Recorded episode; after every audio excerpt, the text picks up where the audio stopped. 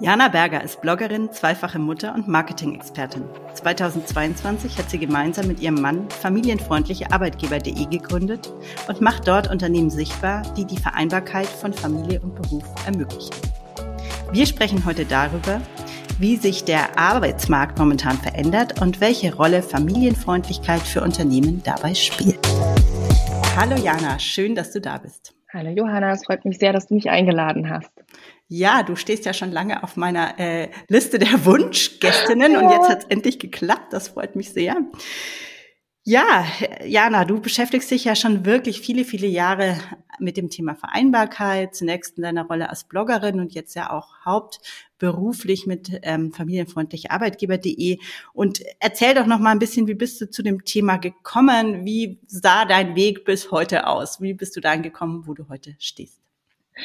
Ja, ähm, da weiß man immer gar nicht, wo man anfangen soll. Du hast tatsächlich recht, ich mache das schon eine Weile. Ähm, ganz am Anfang war das natürlich irgendwie privates Interesse, ähm, beziehungsweise ich habe so in meiner ersten Elternzeit angefangen oder eigentlich müsste man noch früher einsteigen. Ähm, ich habe relativ früh geheiratet und bin dann schwanger geworden ähm, und dann ja, ich hatte einen zwei Jahre befristeten Arbeitsvertrag und der ist dann sozusagen ausgelaufen und man hat mir da auch ganz klar ins Gesicht gesagt, dass man es sich jetzt nicht leisten kann, äh, eine Mutter zu beschäftigen ähm, mit einem Baby oder einem Kleinkind, ähm, dadurch, dass es ein relativ kleines Unternehmen war und ähm, ich bin dann drei Tage vor Mutterschutz arbeitslos geworden was für mich schon echt irgendwie eine krasse Sache war, weil ich natürlich irgendwie so total Panik hatte, weil ich nicht wusste, ich stand jetzt noch nicht wie viele andere vielleicht äh, mit beiden Beinen schon im Berufsleben, sondern ich war Mitte 20 und ich hatte mein Studium abgebrochen. Ich hatte zwar schon eine Ausbildung gemacht, aber ähm, das war, also da, da entstand bei mir diese krasse Panik, oh Gott, wie geht's weiter? Und ähm, dann so bin ich quasi in die in den Mutterschutz und in die Elternzeit gestartet und und ich ja dann bin ich irgendwie, ähm, habe ich dann angefangen mit Instagram und weiß ich nicht, ich habe da hin und wieder was gepostet und bin da irgendwie so eine ganz aktive Community gekommen, immer weiter gewachsen und das, das war für mich auch eine Art, ähm, sichtbar zu werden, ja, in meiner ja, unsichtbaren Blase quasi. Ich war ja irgendwie weg vom Arbeitsmarkt, konnte aber jetzt auch nicht auf Netzwerkveranstaltungen oder so gehen, weil ich ja eben ein kleines Baby dann hatte. Und es war karrieretechnisch, würde ich sagen, meine absolute Rettung.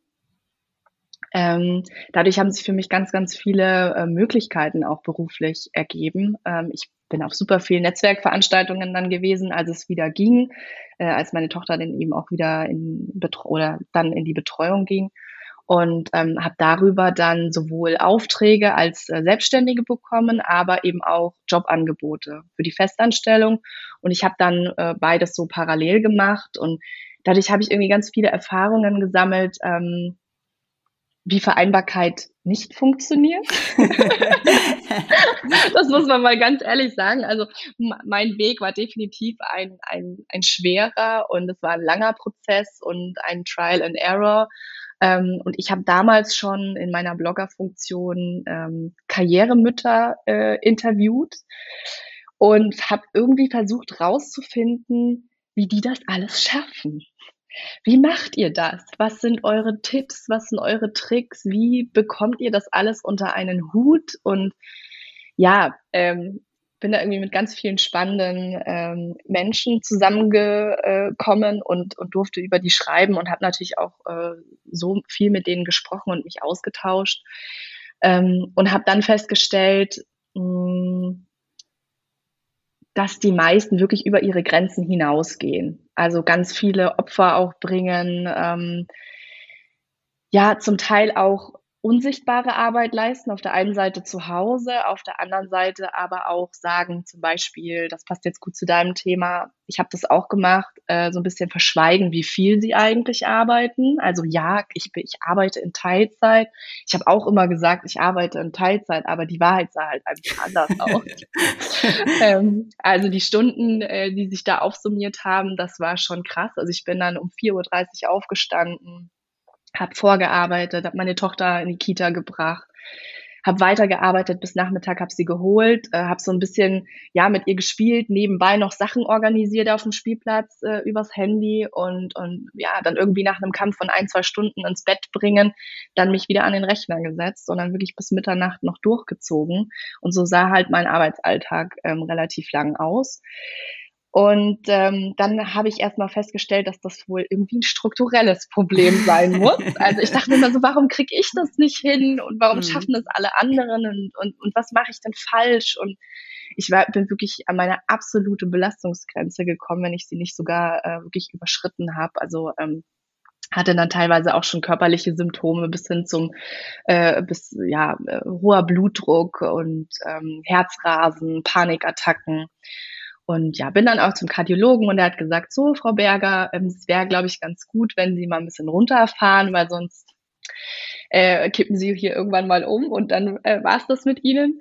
Und äh, da war ich ja eben Ende 20 und dann habe ich gemerkt, nee, irgendwie, da, da muss ich jetzt was verändern. Ähm, ich, ich muss es irgendwie schaffen, das besser zu vereinbaren. Und, und dann habe ich mich auch mit meinem, meinem Mann eben zusammengesetzt, für den sich damals ja nicht so viel geändert hat nach der Geburt unserer Tochter. Also der hat einfach irgendwie so locker fröhlich weitergemacht in seinem Vollzeitjob.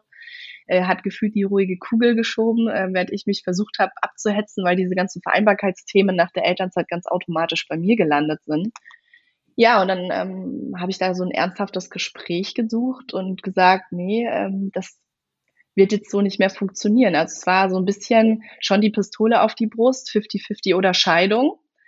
Ja, ähm, auch wenn es vielleicht dann äh, ein bisschen rabiat war und vielleicht auch nicht so gekommen wäre, aber am Ende ähm, haben wir wirklich unser komplettes Leben umgekrempelt. Wir haben äh, unsere Heimatstadt oder auch Geburtsstadt München verlassen, ähm, weil viel zu hohe Lebenskosten, äh, äh, Lebenshaltungskosten für uns in dem Moment. Ähm, es war einfach notwendig, dass wir super viel arbeiten und äh, auch diese, ich hatte eigentlich nie so diesen Drang nach Karriere, das wollte ich eigentlich nie, aber ich habe halt einfach auch das Geld gebraucht und, und wie hätte ich anders sozusagen ähm, meinen Teil zum äh, Haushaltseinkommen beitragen können, als über eine Karriere, über einen Job, der gut bezahlt ist.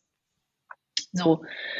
Und darüber sind wir dann eigentlich über diesen Umzug und dann haben wir überlegt, wir machen das, wir ziehen jetzt nach Niederbayern, kaufen uns dann ein Haus, sind dann irgendwie ein bisschen achtsamer und äh, treten beide ein bisschen kürzer und dann sind wir beide in Teilzeit gegangen und ähm, haben auch wirklich die Elternzeit äh, von unserem kleinen Sohn gemeinsam gemacht. Also wirklich waren beide 50-50 äh, zu Hause, haben uns zu, zu gleichen Teilen um alles gekümmert äh, oder um unseren Sohn auch gekümmert, um unsere Tochter. Und das war für mich schon auch irgendwie so eine Initialzündung zu sagen, es geht doch eigentlich. Und wir sind doch auch deswegen nicht weniger erfolgreich, aber die Rahmenbedingungen vorher waren einfach nicht optimal.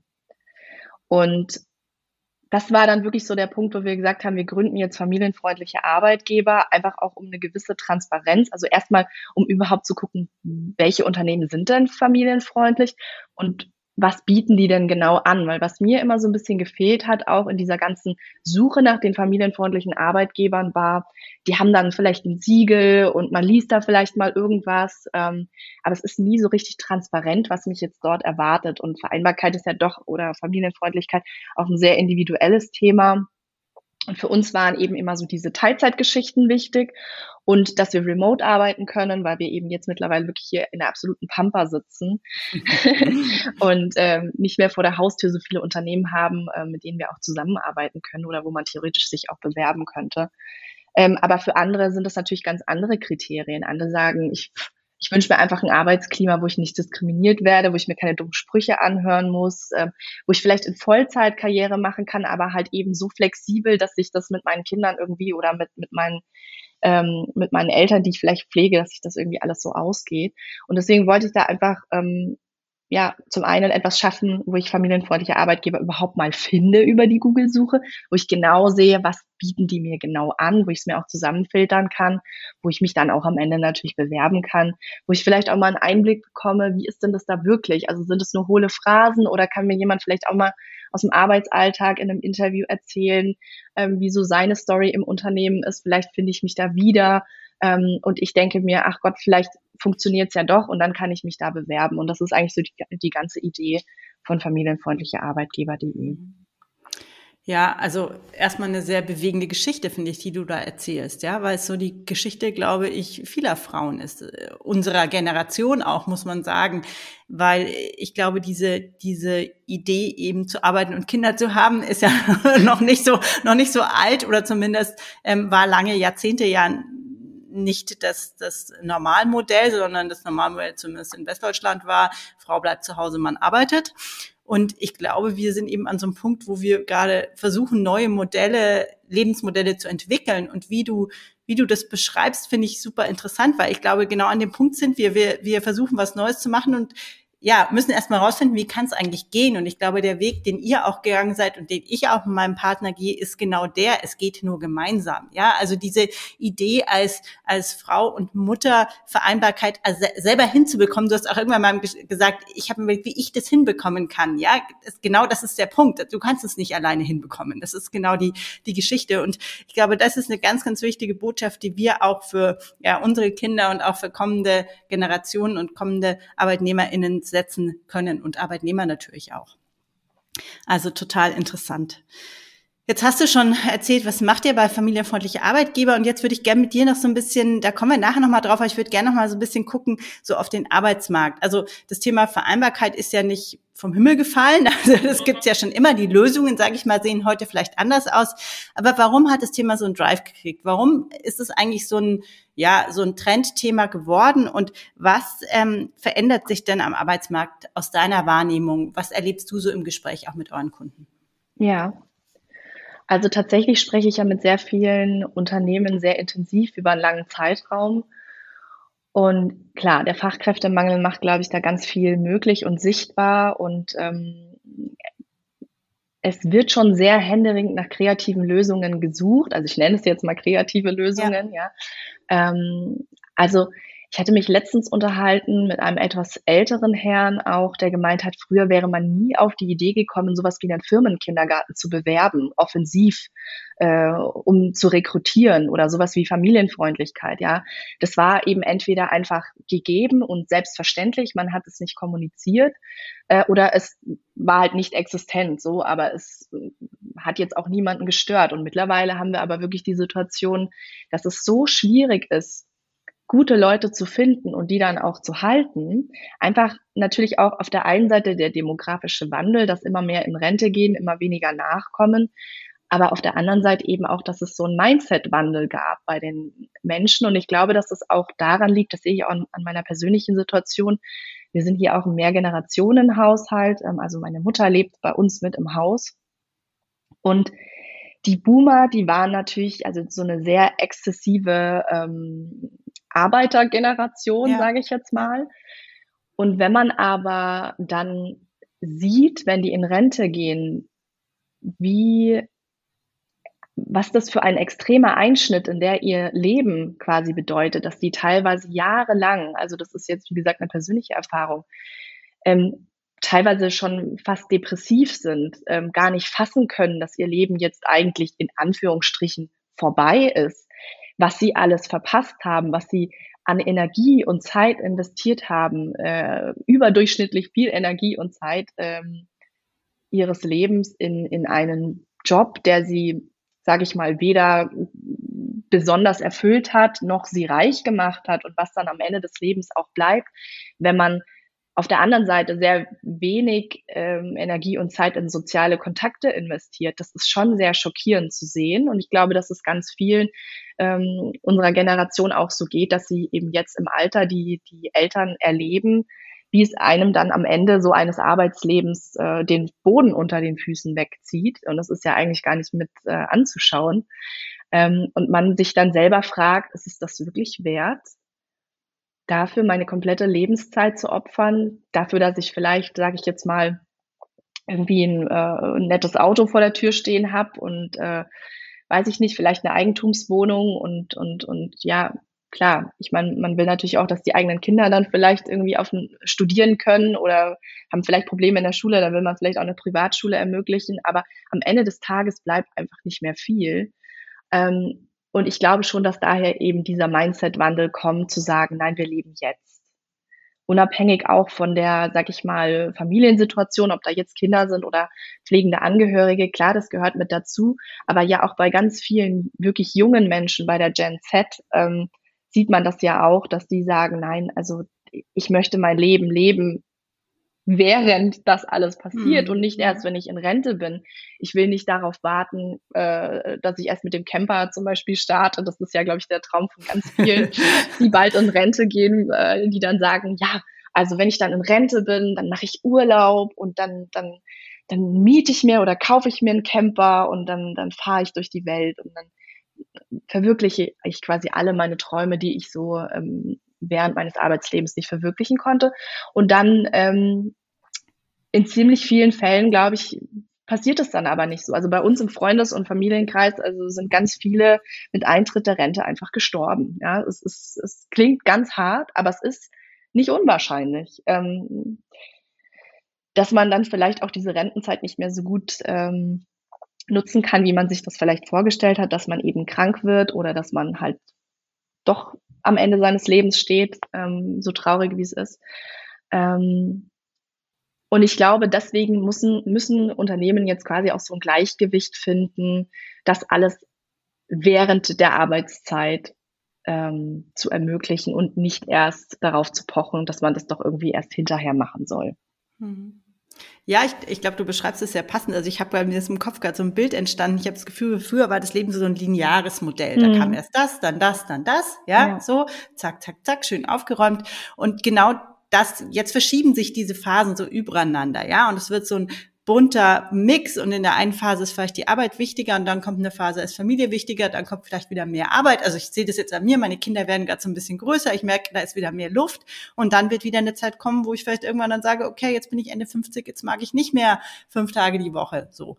Und ich glaube, das, das Spannende ist dieser, dieser Mindshift, von dem du gerade gesprochen hast, wenn ich so auf mich jetzt gucke, bei mir passiert ja mitten im Leben quasi. Also ich habe sozusagen die, die ersten 15 Jahre meines Berufslebens habe ich in so eine so einer klassischen, in so einem klassischen Boomer-Mindset auch gearbeitet. Mhm. So bin ich sozialisiert worden in Arbeit. Ich kam in Arbeit und das wurde mir vorgelebt, ja.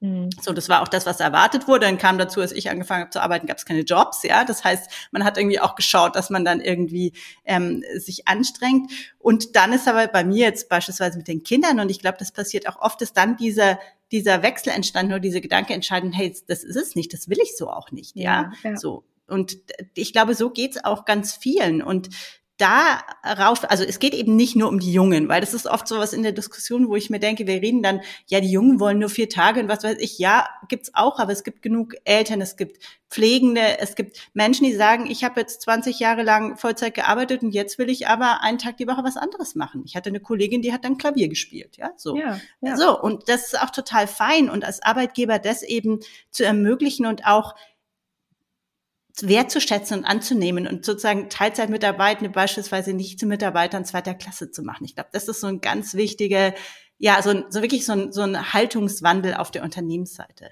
Ja, ja. Jetzt haben wir darüber gesprochen, so, also klar, dieser Arbeitsmarkt verändert sich, die Anforderungen von ArbeitnehmerInnen verändern sich. Was heißt es denn jetzt konkret für die Unternehmen? Was können, was müssen sie tun? Also ich glaube ganz klassisch einfach mal wirklich sich selber hinterfragen.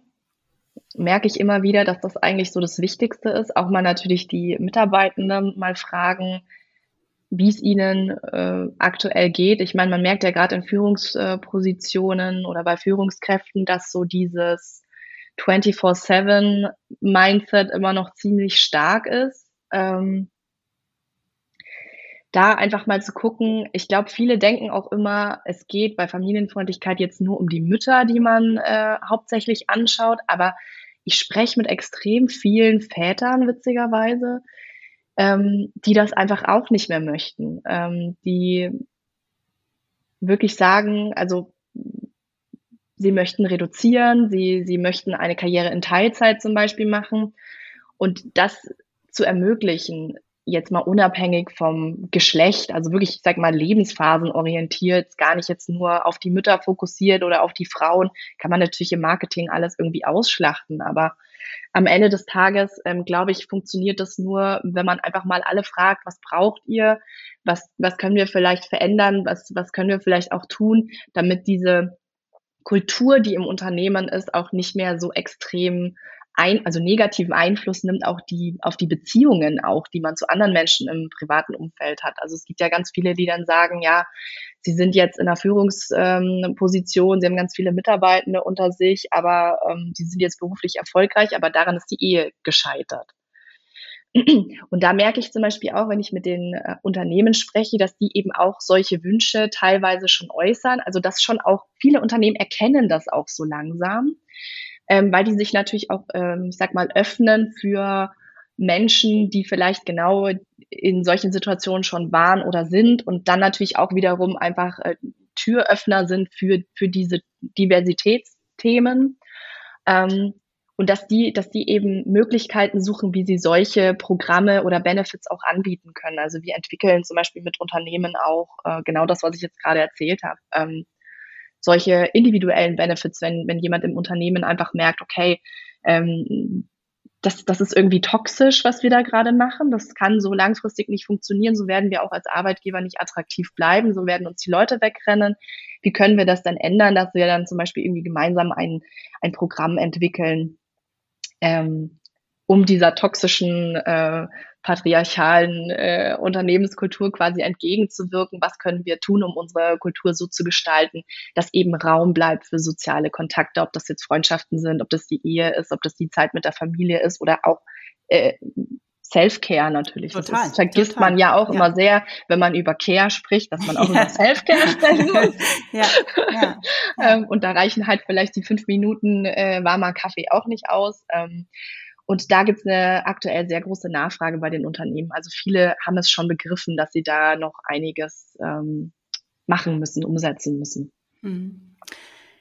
Jetzt lass uns zum Abschluss noch mal ein bisschen darauf gucken, was ihr mit familienfreundlicharbeitgeber.de konkret anbietet. Also wie können Unternehmen und auch eben MitarbeiterInnen oder Bewerbende euer Angebot nutzen?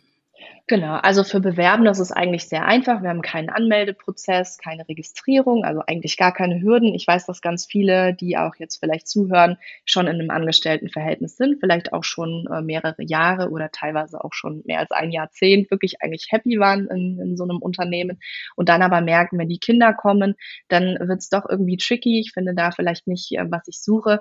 Und gerade für die ähm, war es mir wichtig, eben keinen ähm, Anmeldungsprozess, Registrierungsprozess zu haben oder etwas, wo ich vielleicht riskiere, dass mein aktueller Arbeitgeber mich ähm, darüber findet. Also das weiß ich, dass das eine ganz, ganz äh, große Hürde auch ist. Ähm, und deswegen sind wir da wirklich sehr easy. Man kann bei uns auf die Plattform gehen. Ähm, man kann sich äh, über den Reiter, welcher Arbeitgeber passt zu mir, am besten über den Desktop, das sage ich immer ganz gerne noch dazu, die gute Technik, ähm, äh, kann man sich quasi so ein bisschen wie in einem Schnellrestaurant seinen perfekten familienfreundlichen Arbeitgeber zusammensuchen und sich am Ende dann eben auch ja, über eine Stelle bewerben oder man beobachtet denjenigen so ein bisschen. Wir sind dann auch auf Social Media recht aktiv, machen auch immer wieder so äh, Mitarbeiter-Stories, wo wir ein bisschen was erzählen. Ich bin mir sicher, der ein oder andere Film wird auch noch kommen.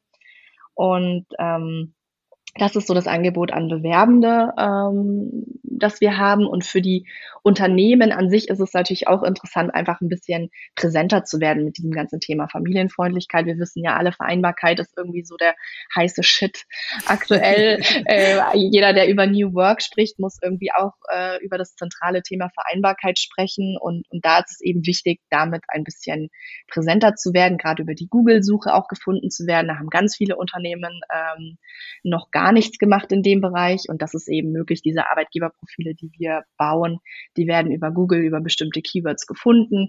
Da steht genau ganz transparent drin, was dieses Unternehmen anbietet, was eben auch nicht. Ähm, wir schalten Kampagnen auf Social Media. Wir haben die Möglichkeit, ähm, Stellenanzeigen zu schalten. Ähm, ja, und äh, darüber wird man dann auch garantiert gefunden als familienfreundlicher Arbeitgeber. Liebe Jana, also ein super spannendes Gespräch. Ich fand es total interessant, dass du auch nochmal erzählt hast, so was ist deine persönliche Geschichte hinter dem Thema, weil ich wirklich feststelle, fast alle Menschen, mit denen ich rede, die in diesem Vereinbarkeitsbusiness unterwegs sind, haben eine persönliche Story. Mhm. Das ist mindestens einmal grandios dran gescheitert. Mindestens einmal, genau. Das ist wirklich spannend. Das hat mir super viel Spaß gemacht und ich wünsche euch alles Gute. Dankeschön.